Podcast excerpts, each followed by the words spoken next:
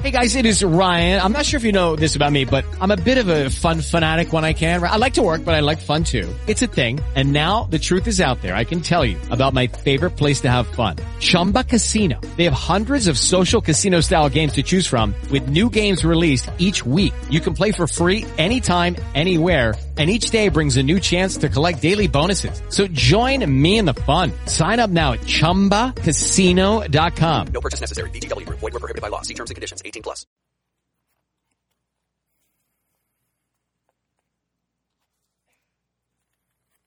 Well, if you have a copy of God's Word, I encourage you to join me in 1 Peter chapter 3, beginning in verse 18. 1 Peter chapter 3, and we'll begin in verse 18 as we spend our time together this morning looking at the topic of the suffering of Christ. The suffering of Christ. And I, uh, our passage today uh, is one that I pray will be of great encouragement uh, and hopefully also tremendous value or tremendous benefit to us as we examine, examine the sufferings of Christ. Um, sufferings that, as we're going to see, and I think the passage will clearly allude to, is primarily seen in Jesus' death, burial, and resurrection. Uh, uh, his death being that on the hands of sinful men on the cross. And so, uh, sufferings that he bore due to the sins of man, sufferings that were at the hands of those sinful men, suffering that was carried out by the schemes of evil spirits and of Satan himself. Suffering that, as we'll see today, that he bore unjustly, meaning that he had no sins of his own and it was not as a result of some form of sin on his part. And so I think Peter's intent is to encourage the saints who are actually in the midst of suffering themselves, uh, in the midst of suffering unjustly, as we studied last week, for, the, for righteousness' sake and for doing good, if it should be God's will, that in the midst of that, they might find encouragement. And so that's our goal this morning as we study together and as we examine the scriptures together, is that we would see the sufferings of Christ. And so I, I pray this in aid to you. If you have the notes that's found in the weekly bulletin, I encourage you to take those out. And as you do, you're going to see uh, we've got quite a list ahead of us uh, 10 points for us to be able to navigate through. And even as uh, I was preparing. Uh, it was a lot to be able to, to cover, and uh, I'm not sure I'm going to finish uh, uh to, and be able to finish it all. We're going to do our best. Uh, the good likelihood we'll get halfway through to the first five points, and then we may have to stop. But if not, we will uh, prepare, prepared to finish it. But if not, we will see where we end up by the, the end of time. But t- time may run out before uh, there's enough sermon uh, to have run out as well. So, but our goal is, the intent is that you would be encouraged today, and that's that's the, that's the intent behind Peter's letter. How can we be encouraged when we're being slandered? How should we be encouraged when we're being reviled? When they're hurling insults to us? When we do what simply the Bible has commanded us to do, and in loving obedience and willful obedience to our Savior, we're persecuted, how should we respond? When your intent is not ill willed, but your intent is one that loves the Lord and wants to honor God, and yet evil comes as a result of your obedience, how do we respond? Do we grow discouraged? Defeated even in our in our approach and our look at things? And what can we learn? And I think there's much to be learned from our passage today, much that we can be able to take insight from and give us encouragement to. But in this passage, these uh, five verses, 18 through 22, that's also much debated. If you've read ahead or have studied any, any length of 1 Peter, these are going to be verses that, um, as we navigate through them, uh, a lot of variety of interpretations. And this passage has led, led to much confusion as commentators and Bible scholars have debated its meaning for centuries. Some have taken this passage to lead to an actual denial of Christ's physical death and resurrection, believe it or not. Some have used this passage to teach a false gospel by the means of salvation through physical water baptism, also known as baptismal regeneration. Some have interpreted this passage to teach that salvation can be granted to individuals post mortem, after death. I don't believe that any of these interpretations that I've just communicated are an accurate interpretation of this text, nor an honest interpretation of the Bible's teaching as a whole. And so, as a result of that, I hope we're going to gain clarity this morning And next week, if it requires, as we study 1 Peter chapter 3, 18 through 22, and how it's supposed to be rendered in its immediate context, the larger tech, uh, context, and then the Bible as a whole. And so let's read 1 Peter chapter 3, verses 18 through 22. The Bible says this For Christ also suffered once for sins, the righteous for the unrighteous, that he might bring us to God being put to death in the flesh and made alive in the spirit, in which he went and proclaimed to the spirits in prison, because they formerly did not obey when God's patience waited in the days of Noah while the ark was being prepared, in which a few, that is, eight persons, were brought safely through water. Baptism, which corresponds to this, now saves you, not as a removal of dirt from the body, but as an appeal to God for a good conscience through the resurrection of Jesus Christ, who has gone into heaven and is at the right hand of God, with angels and authorities and powers having been subjected to him. Let's pray together. Father, we ask that you give us clarity of mind this morning, an accurate interpretation of your word, that, Lord, by it we may be encouraged.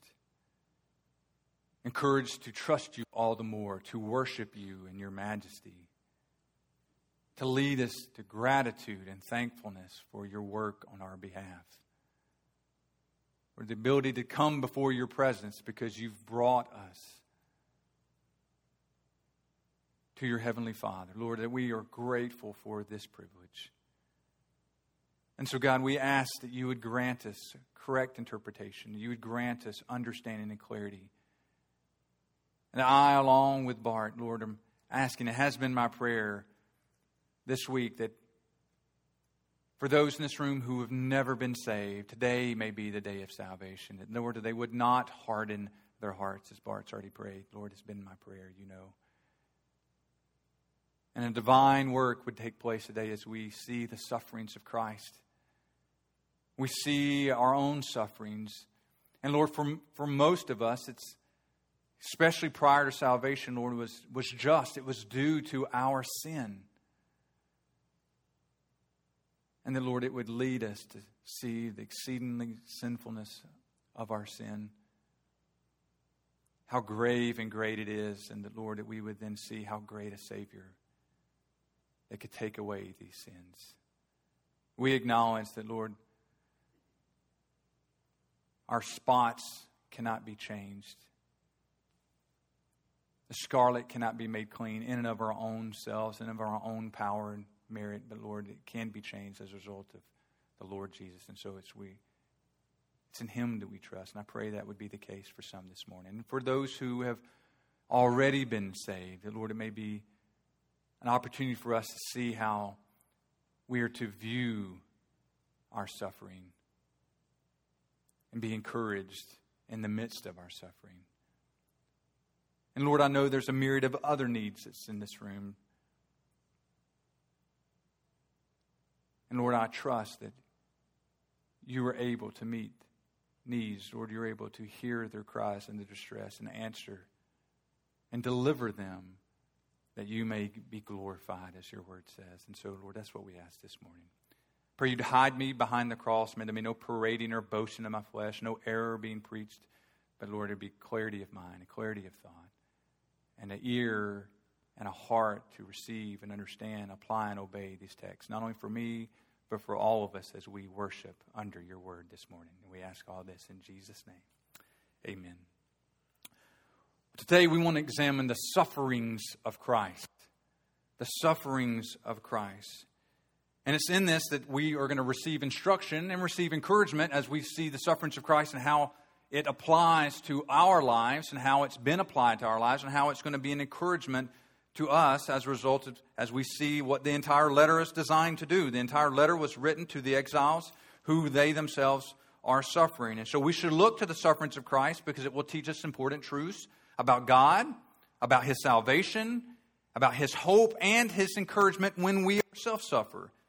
This entire epistle, as I mentioned before, is about suffering and how to view suffering biblically. And so Christ's suffering is going to be seen throughout this epistle as we've been studying. Go to back to 1 Peter chapter 1, verse 11. The Bible speaks of Christ suffering. It says, inquiring what person or time the Spirit of Christ in them was indicating when he, the Spirit of Christ, predicted the sufferings of Christ and the subsequent glories. And so you see in verse chapter 1 verse 11 Christ's suffering there that had been predicted. In verse 19 you see the sufferings of Christ again, but with the precious blood of Christ like that of a lamb without blemish or spot. And so you see the sufferings of Christ that ultimately it was going to be his precious blood that was going to be shed on our behalf. In 1 Peter chapter 2 verse 21 you see it again. For this you have been called speaking of the suffering of the uh, believers themselves why? Because Christ also suffered for you, leaving you an example so that you might follow in his steps. And so 1 Peter chapter 2 verse 21 speaks of Christ's suffering. Clearly in the passage that we're looking to, at today, you see verses 18 through 22, we're going to be speaking of Christ's sufferings, but then you see it in chapter 4 verse 1. Since therefore Christ suffered in the flesh, arm yourselves with the same way of thinking, for whoever suffered in the flesh has ceased from sin. Again in verse 13 of chapter 4. But rejoice insofar as you share Christ's sufferings, that you may also rejoice and be glad when his glory is revealed. And so you see Christ's suffering there again. And then chapter 5, verse 1. So I exhort you, so I exhort the elders among you as, as a fellow elder and a witness of the sufferings of Christ, as well as partaker in the glory that is going to be revealed. And he gives instruction to them. But he's not only uh, he was a witness, speaking Peter, speaking of himself, was a witness of Christ's suffering. And so Peter's writing to these elect exiles, and he wants them, these Christians, not to become discouraged in their suffering, but yet desires to encourage them that suffering isn't always as it appears.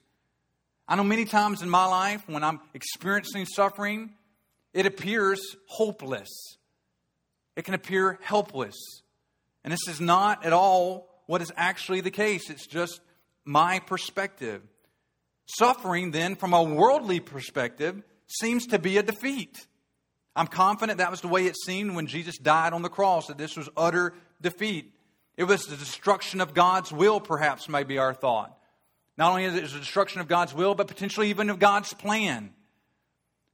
I can imagine those 11 disciples that after Christ died, died on the cross, the hopelessness that potentially could have said. And despite the fact that in the Gospels he told them three times he must go to Jerusalem, he must die on the cross, and he must rise again, but yet it caught them all unaware. And the question is man, is this total defeat? Is the will and purposes of God over? Can be viewed from a worldly perspective as a distraction from God's purpose. Clearly, this has to be a detour and a distraction from what God wants. This clearly couldn't be the means by which God has designed his will and plan and purpose. And ultimately, all those things, the attitude that it's a defeat, the destruction of God's will and purpose, it's a distraction from that purpose, can lead us to discouragement. And if that's the case, and if that's true, then discouragement will utterly lead us to disobedience. We will disobey God. Why? Because we will feel like, why trust him? He's been defeated. We've been distracted. We've been detoured, and the will of God's been destroyed. And so, as a result of that, we're discouraged. And then that discouragement leads to disobedience. However, that is not the case, and this entire epistle and this particular passage speaks just the opposite. Christ's suffering was not a defeat, but a means of victory.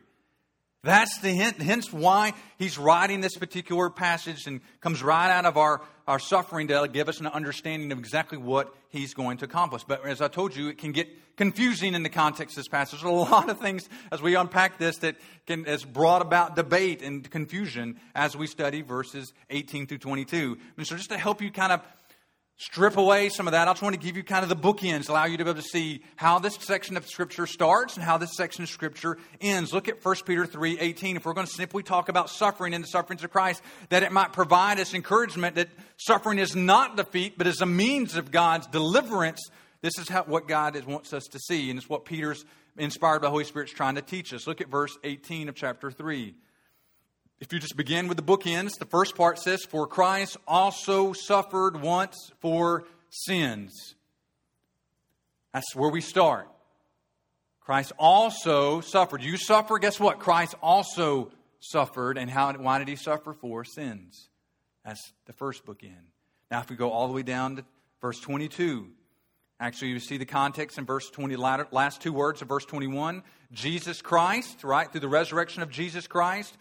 So he suffered once for sins, he died, and then now through the resurrection Jesus Christ, who has gone into heaven and is at the right hand of God, with angels and authorities and powers having been subjected to him. It was in the very means of, God, of Christ's sufferings that deliverance from sin and ransom and redemption and salvation was secured. This is no means of defeat.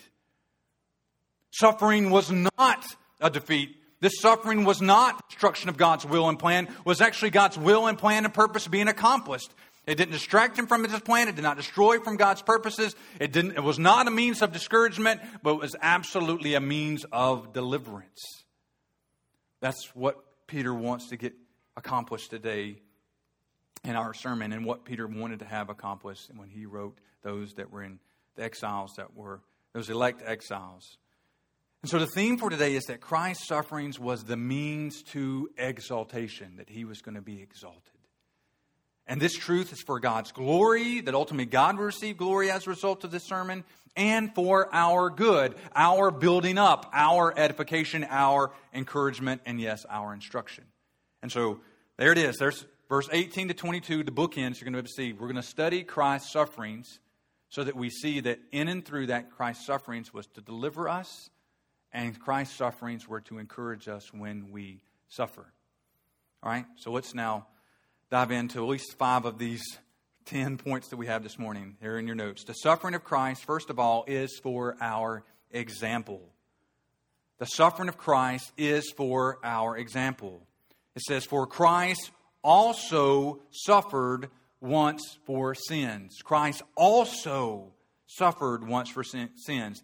If it's going to be our example, the key word there is the word also. The word also speaks to an addition to something, right? I want to do this. Also, I would like to do this. It's speaking in addition to something. So Christ's suffering is being linked back to, is, is included in verses 13 through 17, where the scriptures teach us about suffering unjustly or suffering for righteousness' sake. That's exactly what uh, Pastor Tim did a marvelous job preaching through last week. It says in verse 14, But even if you should suffer for righteousness' sake, you will be blessed. And then again in verse 17, for it is better to suffer for doing good, that if it should be God's will, than for doing evil. And so you're doing good.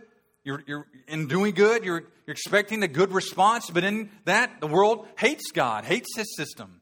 And so as a result, if you suffer, you're going to suffer for righteousness' sake. And if you're going to be able to do that, then you're suffering unjustly. A couple weeks ago when I was preaching, I, I got my notes wrong and I communicated that the believer should expect to suffer justly. Well, that's true if we sin. But the, the intent, what I meant to communicate, was that believers should expect and are called to suffer unjustly, right? As a result of not sinning, but out of doing good. It's unjust then for us to suffer, and, and the world would persecute us because why? We're only doing what God had commanded us to do. And it's in this context that the Bible says that was also what happened to Christ. And so we should not be shocked that we suffer because our Savior suffered as well.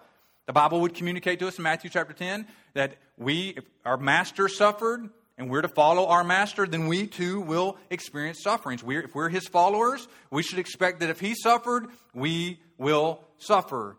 And First Peter informs us that we will suffer and that Christ is our example in this suffering. If you go back to chapter 2, verse, verses 19 to 23, remember the instructions that were given to us in, in, in chapter 2? beginning in verse 13, was to be subject for the Lord's sake to every human institution. Spoke of government in verses 13 through 17, and then beginning in verse 18, which is where we'll study this uh, context of suffering unjustly, where it's talking about serving, serving masters, submitting to ourselves to masters, and not only to those who are good and gentle, but also to the unjust. And listen to verse 19. For this is a gracious thing when mindful of God, one endures sorrows while suffering unjustly.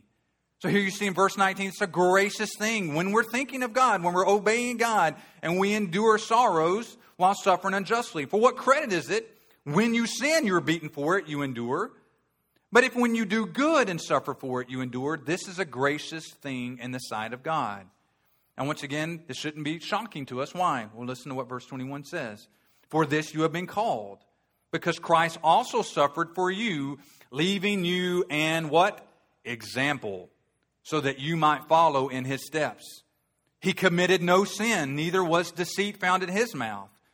He was, when he was reviled, he did not revile in return. When he suffered, he did not threaten, but continued entrusting himself to him who judges justly. He himself bore our sins in his body on the tree that we might die to sin and live to righteousness. And so Peter instructs us that we will suffer and that Christ was our example in that suffering. He began to talk about Christ was our example and that when him there was no sin, there was no deceit found in his mouth, and when he was reviled, he did not revile in return. When he suffered, he did not threaten, but continued trusting himself to him who judges justly. This is the instructions then that are given to us. Look at chapter 3, verse 9. Chapter 3, verse 9. You see the same words that Jesus lived out being commanded for us. Do not repay evil for evil or reviling for reviling, but on the contrary, bless, for this you have been called, that you may obtain a blessing. Where Jesus did not revile in return, when he was reviled, the Bible's communicating, commanding us that we should not revile in return, but that we should bless those who curse us, bless those who persecute us. Why? So that we might receive a blessing. And so the Bible says the suffering of Christ is for our example, for Christ also suffered. We saw also, but look at the word suffered. Now, some translations, even translations you may have, in your Bible right now may not read suffered, it may actually be translated died. For Christ also died once for sins. Now, my translation, ESV here, translates it suffered. But some translations will translate it or read that he died. Now, for this particular passage, the words are interchangeable because actually, in this context, you can have died or suffered without negatively impacting the accurate interpretation. Why? because Jesus did suffer even unto death by death of crucifixion, death on a cross. And so Christians should expect to suffer, and even Christians should expect to die, having begin, given an example of Christ's own suffering and Christ's own death. It's exactly the author's final date, uh, fate, and destiny, if you will, God's plan mapped out for him that Peter would be led to crucifixion and extra biblical historical facts begin to tell us that yes, he did die. He died crucifixion and crucifixion upside down. So Christians should expect simply to suffer and yes, may even martyrdom. Now, it may not require martyrdom as it did for Peter, but it does require obedience in the midst of suffering. So it may not lead us to death, as the scripture says. Listen to Hebrews chapter 12, verse 3 and 4. Consider him, Jesus, who endured from sinners such hostility against himself, so that you may not grow weary or faint hearted. So we need to look to Christ so that we may not grow discouraged. We may not grow faint hearted. We may not give up. So look to Christ. He's, he went to the cross on our behalf. Verse 4 In your struggle against sin, you have not resisted to the point of shedding of your own blood. And so the scripture would encourage us to be able to say, listen, you may go to death, you may go to the, the route of martyrdom, but if you don't go to the route of martyrdom, regardless, you are required to be obedient in the midst of suffering. We have been given an example. And so the sufferings of Christ is for, number one, our example. For Christ also suffered. But the sufferings of Christ is not only for our example, but the sufferings of Christ, um, the sufferings of Christ by his death was sacrificial. Was sacrificial. The suffering of Christ was sacrificial. It says here in verse 18, For Christ also suffered once, well, for what? For sins. He was a sacrifice for sins. So therefore, Christ suffered for a purpose. It was not in vain. It was not haphazard. It was not an afterthought. Christ died. Christ suffered for a purpose. It was not wasted and it was not apart from God's gracious plan. Far from it. God's plan included this suffering, and we see that Christ suffered for sins, which begs a very important question Whose sins did he die for? If Christ also suffered once for sins, it's important we know whose sins Christ died. Well, 1 Peter chapter 2 that we've already discussed this morning has answered that question for us. 1 Peter chapter 2 verse 22 says, "He, speaking of Jesus, Jesus committed no sin." So he died for sins of others and not his own sins. If he had needed to die for his own sins, he could not have made payment for our sins. And so Jesus died as a sacrifice for others. The word sins, says he died for sins. The word sins that is used there in this passage actually refers, can refer to the sacrificial system from the Old Testament. Romans chapter 8, verse 3 uses this same word. For God has done what the law, for God has done what the law, what the law, weakened by the flesh, could not do by sending his own son in the likeness of sinful flesh and for sin, as you see here in, the, in, in that context, as a sin offering, it can be translated he condemned sin in the flesh in order that the righteous requirement of the law might be fulfilled in us who walk not according to the flesh, but according to the Spirit. And so Jesus died as a, as I said there, according to sin or a sin offering. And so this is exactly what's being communicated here. If you want to hold your place in Hebrews, we're going to be there uh, flipping back and forth a lot uh, this morning. So if you're in First Peter, you want to hang a left. You'll find James, and from the book of James, you'll you keep hanging a left, and you'll find your way to the book of Hebrews. We're going to be there uh, a lot as we navigate between these two books, as we kind of see what's being interpreted and what means. But once again, we're discerning what the word sins there. What kind of sins is he dying for? And it's we're referring to the sacrificial system that was put in place. Hebrews chapter 10, verse 6 speaks of this, and we'll actually pick up in verse 5. Hebrews chapter 10, verse 5, and the word that we're going to be looking there is in verse, in verse 6. Consequently, when Christ came into the world, he said, Sacrifices and offerings you have not desired, but a body you have prepared for me. In burnt offerings and sin offerings you take no pleasure. Then I said, Behold, I have come to do your will, O God, as is written of me in the book of the scroll.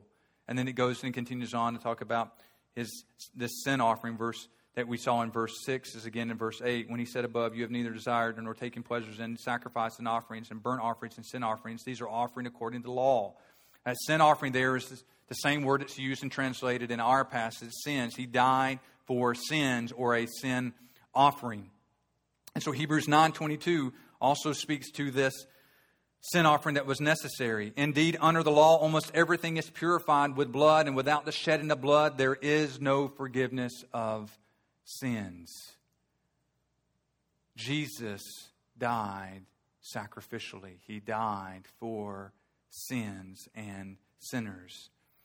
And this should be a good reminder to us this morning that our sins would not be paid if Jesus had not died for those sins that we have committed and that we yet will commit. We should always be mindful of this sacrifice that was made for us, and we should always be grateful for his work of grace on our, on our behalf. Second, we should also realize that, like our Savior, we too have the ability to suffer for the sins of others. When we suffer unjustly, just as we have seen in 1 Peter chapter 2, verse 12.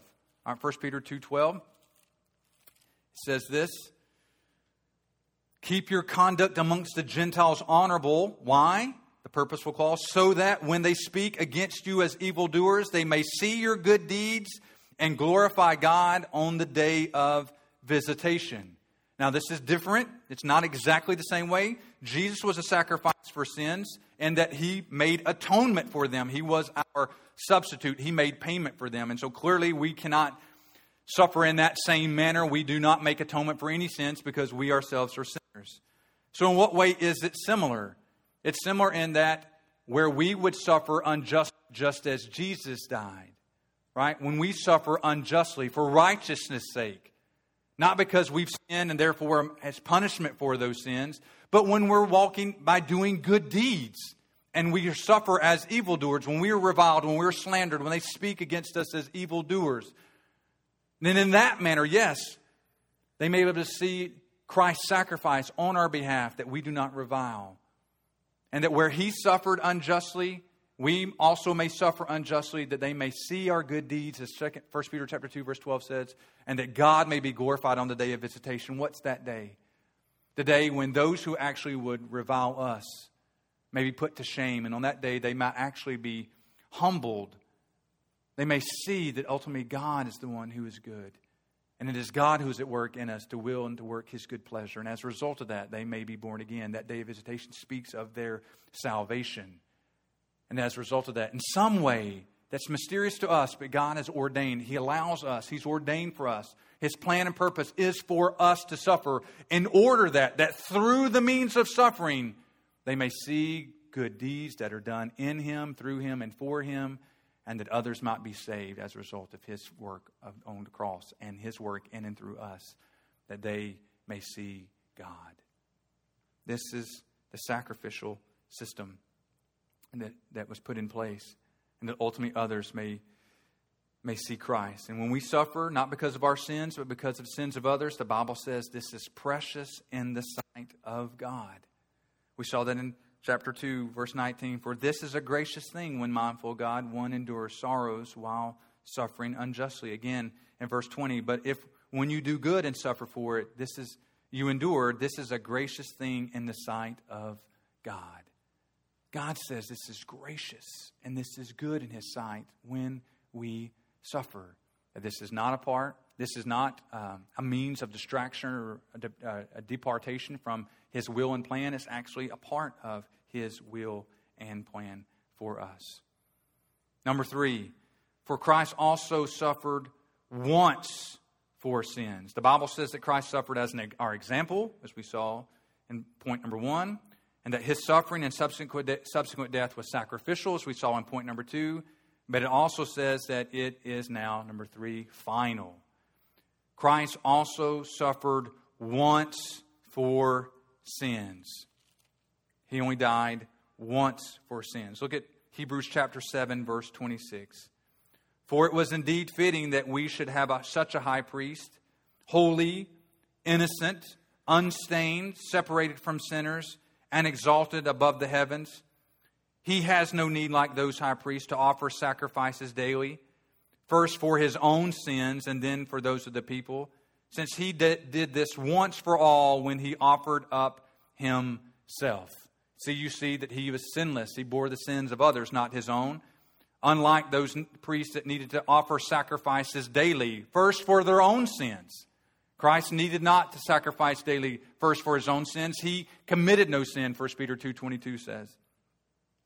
But not only, it was, it was not his own sins, and then for the sins of the people like the priests would do, but he suffered only once when he offered up himself one time. And so this was a, a different type of sacrifice, one that was not the blood of bulls and goats, but was the the sinless offering of a spotless lamb, the Lamb of God, who came to take away the sins of the world. You see this again in Hebrews chapter 9. I told you we'd be in Hebrews a lot. We will continue to be in Hebrews a lot. Hebrews 9, verse 24 through 26.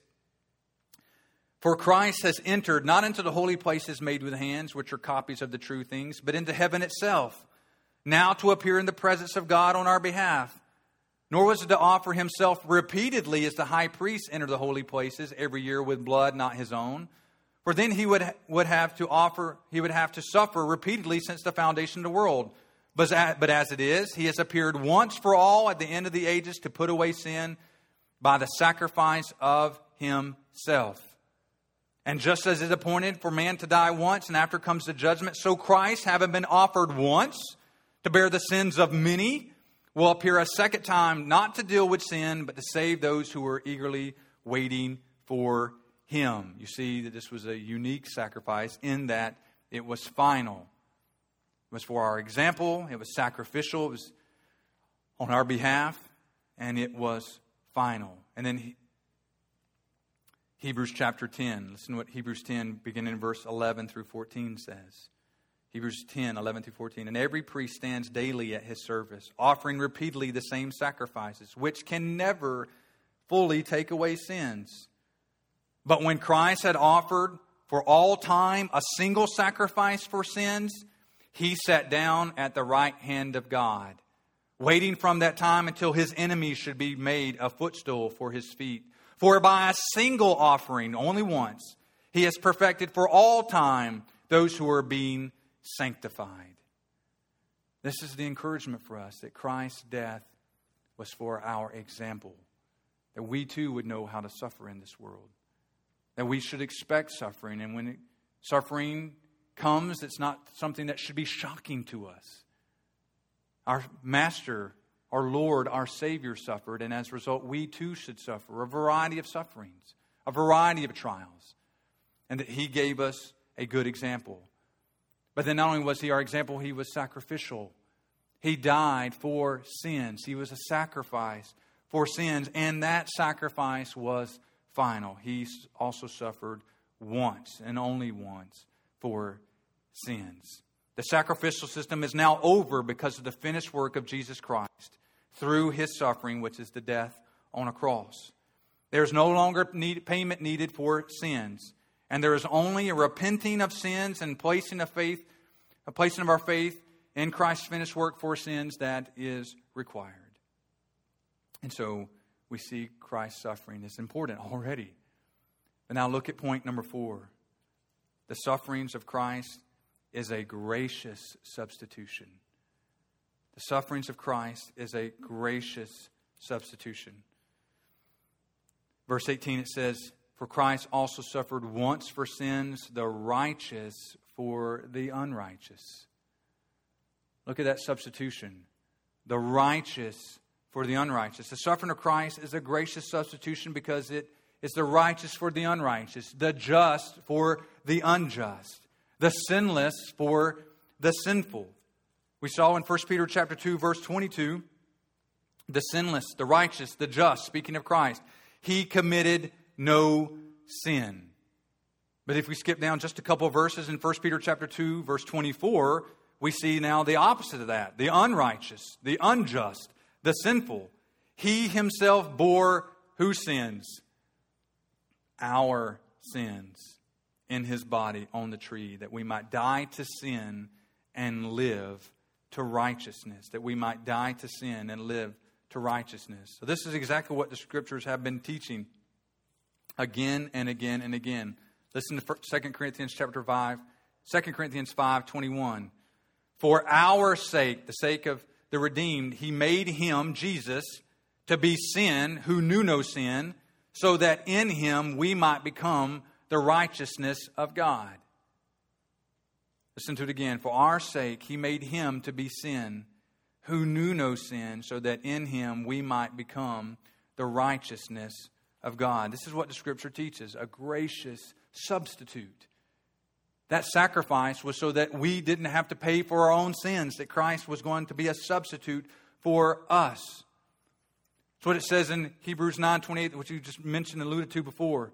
So Christ, having been offered once to bear the sins of many, those will be our sins, We will appear a second time, not to deal with sin, but to save those who are eagerly waiting for him. Christ has died as a substitute for us so that we don't have to experience eternal damnation. He bore the death that we deserve so that we may live in the righteousness that he possesses. That's what verse 24 of chapter 2 of 1 Peter was alluding to. He himself bore our sins in his body on the tree. Why? Why would he do that? Why would he bore or uh, bear your sins and my sins? Why? That we might die to sin and live to righteousness. Our sin was put on him who knew no sin, so that his righteousness could be put on us who was not righteous. So that when God looks at us, he sees the righteousness of Christ. And when he looked at Christ on the cross, his wrath was poured out on Christ. This massive substitute is doing what we couldn't do in our sin. We could not obey God fully. God's standard of holiness requires that man would live in perfect obedience to him. The law of God simply shows the just requirement for a relationship with God, and that is perfect, perfection obedience without fault, without falter. Obedience that's ultimate, that is what we would what we describe good would be described in the Bible good meaning perfect, morally excellent. This is God's standard. And it need not take but just a moment as we peruse through the Ten Commandments to begin to realize that we are utterly hopeless and we are utterly helpless if we're, that's expected to be demanded of us on our own, by our own merit. And there, therein lies why there needed to be a sacrifice. And that sacrifice would be a substitute once and for all. He bore the death that we deserve so that we may live in righteousness that He and He alone possesses. That He and He alone possesses. Number five, the Bible says that the sufferings of Christ is for our reconciliation. It's for our reconciliation. So far, we've seen that the suffering was seen in his substitution. Right? We just saw that moments ago. It means to be in our place, made atonement or at one with God as a result in the midst and even uh, in spite of our sins. And so suffering was seen in his substitution, but also for our reconciliation. He was reconciling sinful men to a sinless God. The scripture informs us that the purpose was that he might bring us to God. 1 Peter chapter 3 reads there that he might, verse 18, that he might bring us to God. So Christ's suffering was seen so that ultimately, for our sins, once and all, for, for all, for our sins, the righteous for the unrighteous, that he might bring us to God. Now, here's the question Who is being brought to God? The passage reads that those who are being brought to God are those whom Peter is writing. That's why he used uh, the, the, pronoun there, us. That it says here that he might bring us to God. Now, who is the us? It's to whom he is writing, and we saw in chapter 1, verses 1 through 3, or 1 and 2. Peter, an apostle of Jesus Christ, to those who are elect exiles of the dispersion in Pontus and Galatia and Cappadocia, Asia and Bithynia according to the foreknowledge of God the Father and the sanctification of the Spirit, for obedience to Jesus Christ and for the sprinkling with his blood. He was writing to the elect exiles, as we saw in 1 Peter 1 and 2. That's those who were recipient of this letter. And so Jesus died to bring all the elect, not just those who are receiving these letters, but even us who have been born again, all the elect, the chosen ones, to God according to his definite plan. This is his encouragement here. Christ died for the sins of many, and those many are the ones whom he has chosen. Now, the reality is, we don't know who those elect are. You don't look on our foreheads and all of a sudden you see an E inscribed on their forehead. The kid children aren't born out of the womb, and if you see them in the first few minutes before the world takes hold of them, you can see this divine E inscribed upon them as they come out of the womb. There's nothing like that.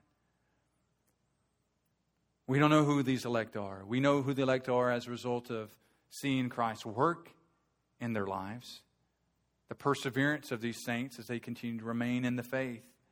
But we don't know who these elect are. But the Bible says that this is exactly whom Christ died, is to bring these elect into his kingdom. Now, as a preacher, as a pastor, I, am going to preach to all repentance and faith. I'm going to present the gospel and, rep- and preach that you must repent of your sins and place your faith and trust in Jesus for salvation, not a means to merit salvation, but as a result of salvation that has been accomplished on your behalf in Christ through the cross and his death, burial, and resurrection. And it's the Spirit's work that awakens you from your sinful rebellion that then you would then repent and believe. And so it's Christ's finished work on the cross on our behalf that accomplishes this work for us. This is what it the Bible would say that the elect will respond to is this amazing, marvelous gospel. And this is exactly what we see over and over and over through Scripture. Listen to this. If you want to turn to Ephesians chapter 1. Ephesians 1, we're going to read verses 3 through 14 and just see these those elect, those ones whom he is writing in Scripture, those that God's chosen to be brought to him. Now, listen, that should not scare us, it should not intimidate us, it should not it should, it should actually motivate us, encourage us, and lead us to evangelism. Why?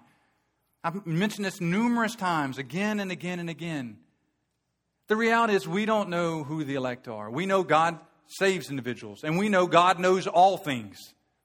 And it's in God's will and plan, He sees everything from the beginning to the end. That's why the Bible says He is the beginning and the end. He's the Alpha and the Omega. He's eternal. He stands outside of time. But as relates to how we would define time and the time that we're limited to in our finiteness, He's looking in on that.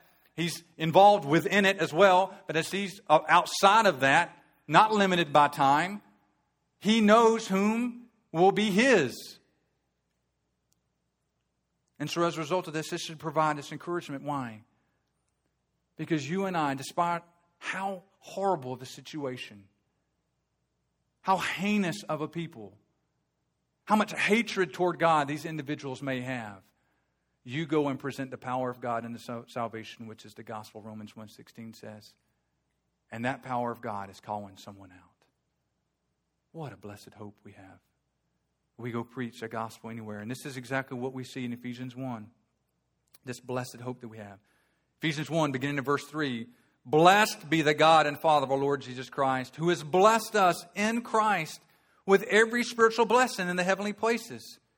Here it is, even as He chose us. There it is, how we would render the word elect. He chose us in Him before the foundation of the world, that we should be holy and blameless before Him. In love, He predestined us for adoption as sons through Jesus Christ, according to the purpose of His will, to the praise of His glorious grace, which He has blessed us in the beloved. In Him, we have redemption through His blood. See, there's the plan being accomplished for us, that He might bring us to God. In Him, we have redemption, payment made through His blood, the forgiveness of our trespasses, according to the richness of His grace which he lavished on us in all wisdom and insight, making known to us the mystery of his will according to his purpose, which he set forth in Christ, as a plan for the fullness of time to unite all things in him, all things in heaven and things on earth. We're seeing it come alive, are we not? This passage that we're studying that Christ died once for sins, the righteous for the unrighteous, that he might bring us to God. All who are his, all that he knows all that are going to repent and believe. And we see that plan unfolding, that mystery of his will, as it were, as we as our lives are transformed, as we're in his word, as we study about him. Verse 11 is Ephesians 1. In him, in Christ, we have obtained an inheritance, having been predestined according to the purpose of him who works all things according to the counsel of his will, even our salvation according to the counsel of his will, so that we who were the first to, to hope in Christ might be to the praise of his glory.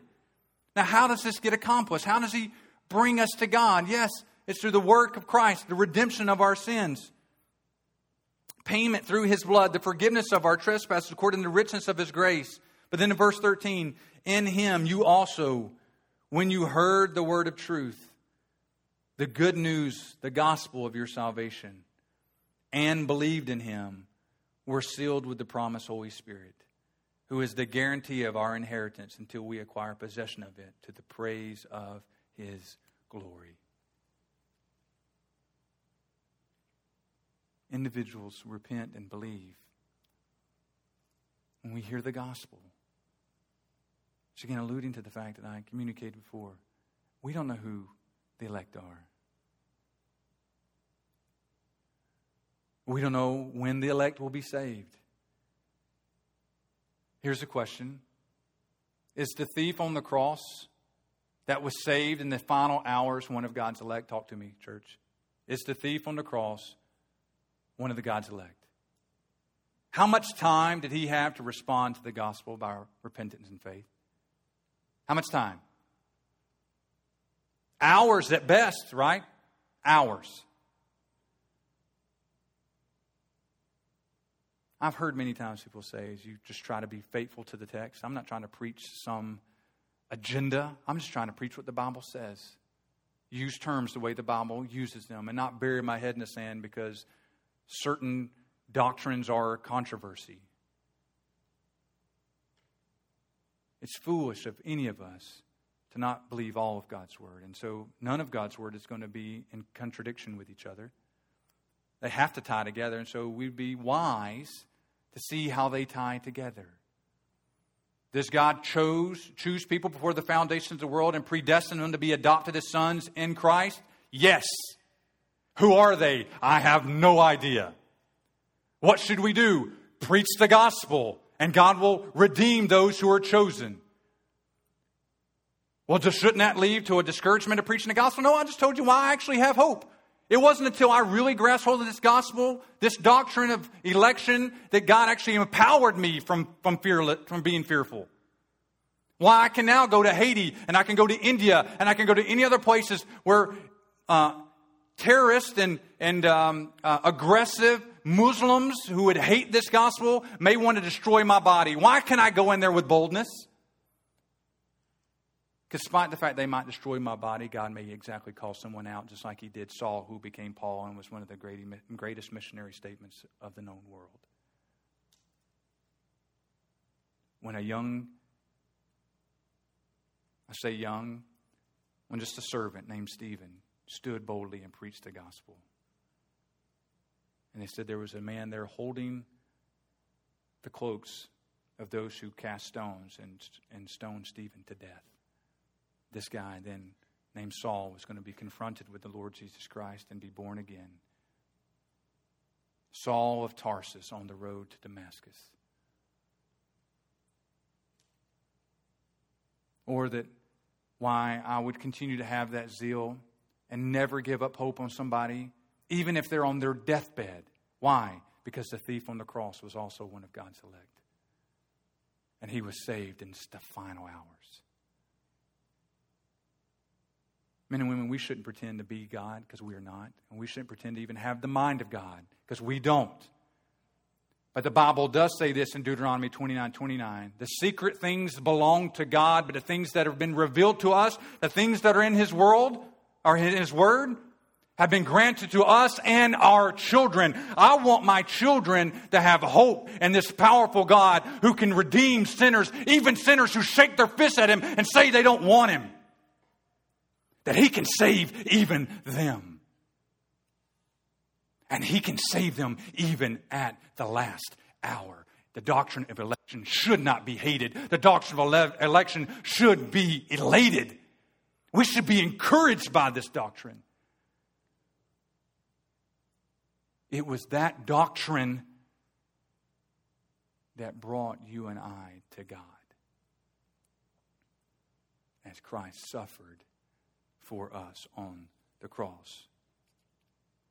And so the us is referring to those elect exiles, those the recipient of this letter. And yes, for all the elect, including anyone in this room who has repented of sin and placed their faith and trust in Jesus, that we are a part of his divine purpose and plan.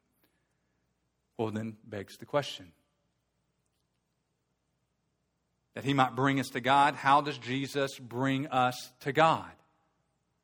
How does he bring us to God? First, we have seen by the way of forgiving our sins, by making payment for our sins on the cross. That's what we just talked about. Jesus died, suffered, died once for sins, right? So it was a sacrifice.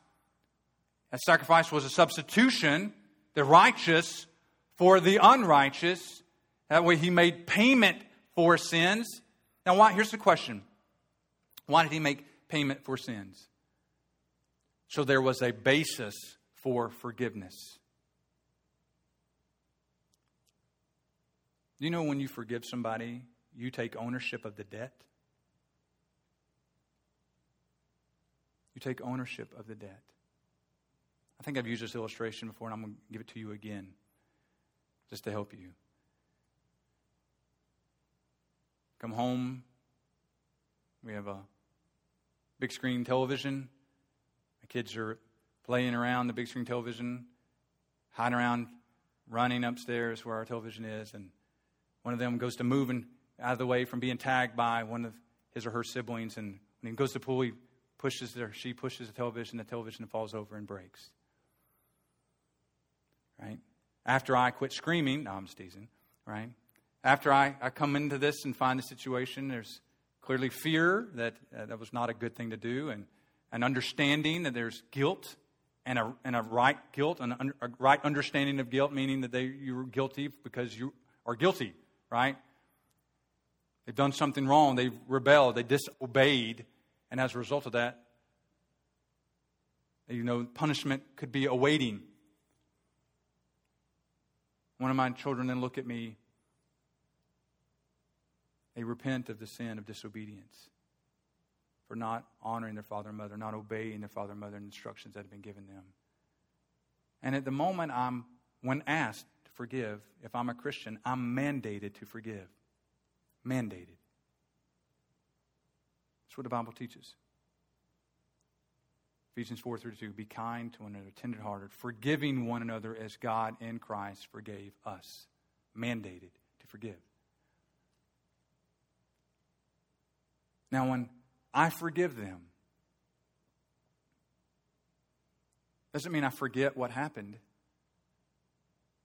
but I'm choosing to make a promise. I'm not going to bring it up to them. I'm going to remember it no more. Meaning, I'm not going to actively hold it against them. I'm not going to bring it up to others. Do you know what my bonehead kid did the other day? Knocked my television over. Now I can't watch NASCAR, right? Right? That's I'm going to bring it up to others. And I'm not going to bring it up to myself. I'm not just going to sit and stew on it. I can't believe it. Oh, just angry. Give them the cold shoulder. I made a promise. Now, was it my sin? My rebellion, my disobedience, why the, the television got broken? No. You understand God's sovereignty, you'd be like, it's part of God's plan. Okay, I'll give you that. Right? Maybe we shouldn't be watching this much television. But if the television is going to be replaced, and my, say it was my, my youngest who's seven, might take him a little while to earn enough money to replace that if I required that. Then the reality is, I'm going to own some of that debt. Does that mean I'm condoning that sin? Does it mean I'm partly responsible? No, it was all on my child who broke the television. But in an individual who has no means to make payment, and the payment needs to be made, then I'm going to take ownership for it. And herein lies the picture of the gospel. We are my child in the example. No means to make payment for sin, acknowledging guilt and complete ownership on our part. In order for forgiveness to be made, someone had to take ownership of the debt. It had to be paid, or therefore there wouldn't be no reconciliation. And then lies substitution, atonement for sin. Therefore, forgiveness could be granted. Here's what happens in our society our society wants a forgiveness that has no cross. It's just a picture of salvation, nothing more. An acknowledgement that Jesus was loving and he was kind, and we simply should just be loving and kind as he is. But if that's the extent of your gospel, you are still in your sins because you have no means to make payment. The reason we can be forgiven of our sins is because payment has been made for sins, and thus we can be forgiven. The debt has been paid. The scripture says that the Bible will by no means declare the guilty innocent apart from payment being made. And so God's wrath had to be poured out on sin and hence why Jesus went to the cross to make payment for our sins. So, first, we have seen by way of forgiving our sins, by making payment for sin on the cross, is how Jesus brought us to God. And second, by granting us access to God through Him. By, bringing, by granting access to God through Him. This is where the word says that He might bring us to God. We've already seen who He was talking to. He's talking to us, those who are the elect. But it's interesting about the word to bring. He's br- to bring, he might bring us to God in verse 18. That word bring is a verb form of one who gives access or introduces one to another. Be the picture of the person that, if you remember from the, the book of Esther, remember in the book of Esther, the king would not allow someone to have access to himself without having permission being granted. There would be individuals at the door that would not grant an individual permission without certain credentials or being requested to come before the king. And so this is the picture here. That word there's the verb form of that noun form of the individual who would be, be that person. And so it speaks of someone who introduces individuals to each other. That would herald and begin to communicate the entrance of someone who's coming before a king. And this is the role of Jesus Christ in salvation. He makes payment for sin and then introduces the former sinner to the Father. Makes payment for sin and then introduces us as a son. Isn't that amazing? Isn't that encouraging? Isn't encouraging this morning? This is the role of Jesus Christ. We see that in a variety of places. John chapter 14, verse 6. Jesus said, I am the way and the truth and the life, and no one comes to the Father except through or by me. No one comes to the Father except being allowed or granted access to the Father through Jesus Christ. You see it again in Acts chapter 12, verse Acts chapter 4, sorry, verse 12. And there is salvation in no one else, for there is no other name under heaven given among men by which we must be saved. The very one who made payment for sin is the very one who introduces us to God the Father, who declares us to be a part of the family. How does this introdu- introduction take place? How does he bring us to God? What happens in this introduction? This introduction takes place by God transforming our lives and granting repentance. By transforming our lives and granting repentance. What do I mean by transform our lives? That's the new birth that God makes us alive in Him. And then granting repentance to us to turn from our sin, empowering, enabling us. Remember what in, in 1 Peter 2.24, He Himself bore our sins in His body on the tree, that so that we might die to sin. That's the granting of repentance, that we would turn from sin. And by changing us from the inside out, we're able to turn from sin, that we might die to sin and live to righteousness. And so this introduction takes place when an individual repents of his or her, sin and places their faith in the Lord Jesus Christ. And so far, as we've seen this morning, that Christ's suffering actually gained victory over sin and sinners, did it not? Gained victory over sin and sinners. This was good because it made payment for sin. We talked about it being sacrificial. It was once for all, that it was final. And it was so that we would not have to experience eternal separation from God, which was our substitution. And this was done so that we could be brought to God, which is reconciliation. All if all as a result of us being brought to God. He brings us to God. So two or three questions and we're finished this morning that I, I want everyone in this room to listen to. Everyone in this room to listen to. Have you been saved? Have you been reconciled to God? From the very youngest to the very oldest? Are you at right with God? Are you at peace with God? You say, well, yeah, potentially, maybe. Let me ask you to do this way according to a biblical foundation, according to what the Bible says, a person can be at peace with God. Do you have peace with God? If your answer right now is, I don't know, then you need to find out what the Bible requires. I've explained it again and again this morning, but if you're still unsure, I would implore you to ask someone around you after the service. Talk with me or Pastor Tim or another individual here that you know has been born again and you feel like that's a good understanding of the gospel, that we might help you simply to understand what is required. Let me ask you another way. Have you been born again? Or the Bible says, born again, born from above. There's a work that's taking place in you that's not your own. Have you repented of your sins and placed your faith and trust in Christ alone for salvation? Are you looking at that triumph of Christ on the cross, that suffering of Christ, which is no, is no defeat whatsoever? It's actually deliverance that God has made for us. Are you trusting in that? If no, then let me encourage you today is a day of salvation, as Bart and I have already prayed, as the Scripture has already communicated and taught us. And in that, the encouragement the Scripture teaches, we would implore you do not harden your hearts. If you've got questions about the gospel, ask them. But if you have, if you have been born again, you have been reconciled, you are saved, you've repented of your sins and placed your faith and trust in Jesus then you may be encouraged today that your suffering is not in vain. It is not in vain. Christ's suffering was not in vain, and your suffering is not in vain. They both have a purpose. You might say, well, Pastor, what is that purpose?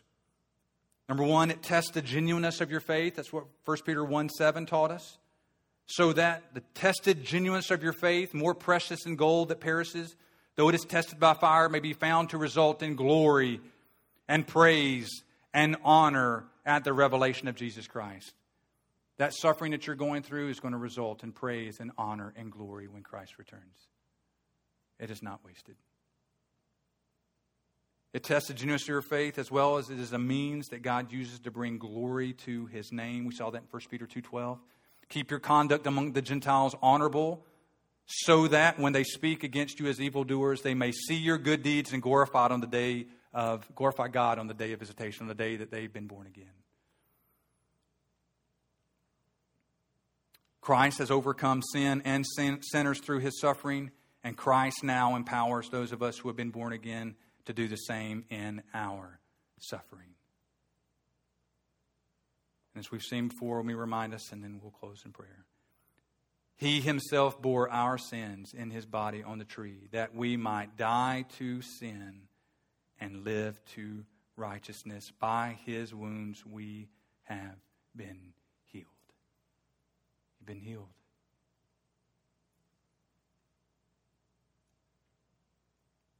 If you've not been saved this morning, I, I cannot implore you enough. Please talk with somebody today. Call the office, even as you're leaving out of here. Leave a voice message on the phone for Shelby when she comes in tomorrow morning to have us contact you to schedule a meeting.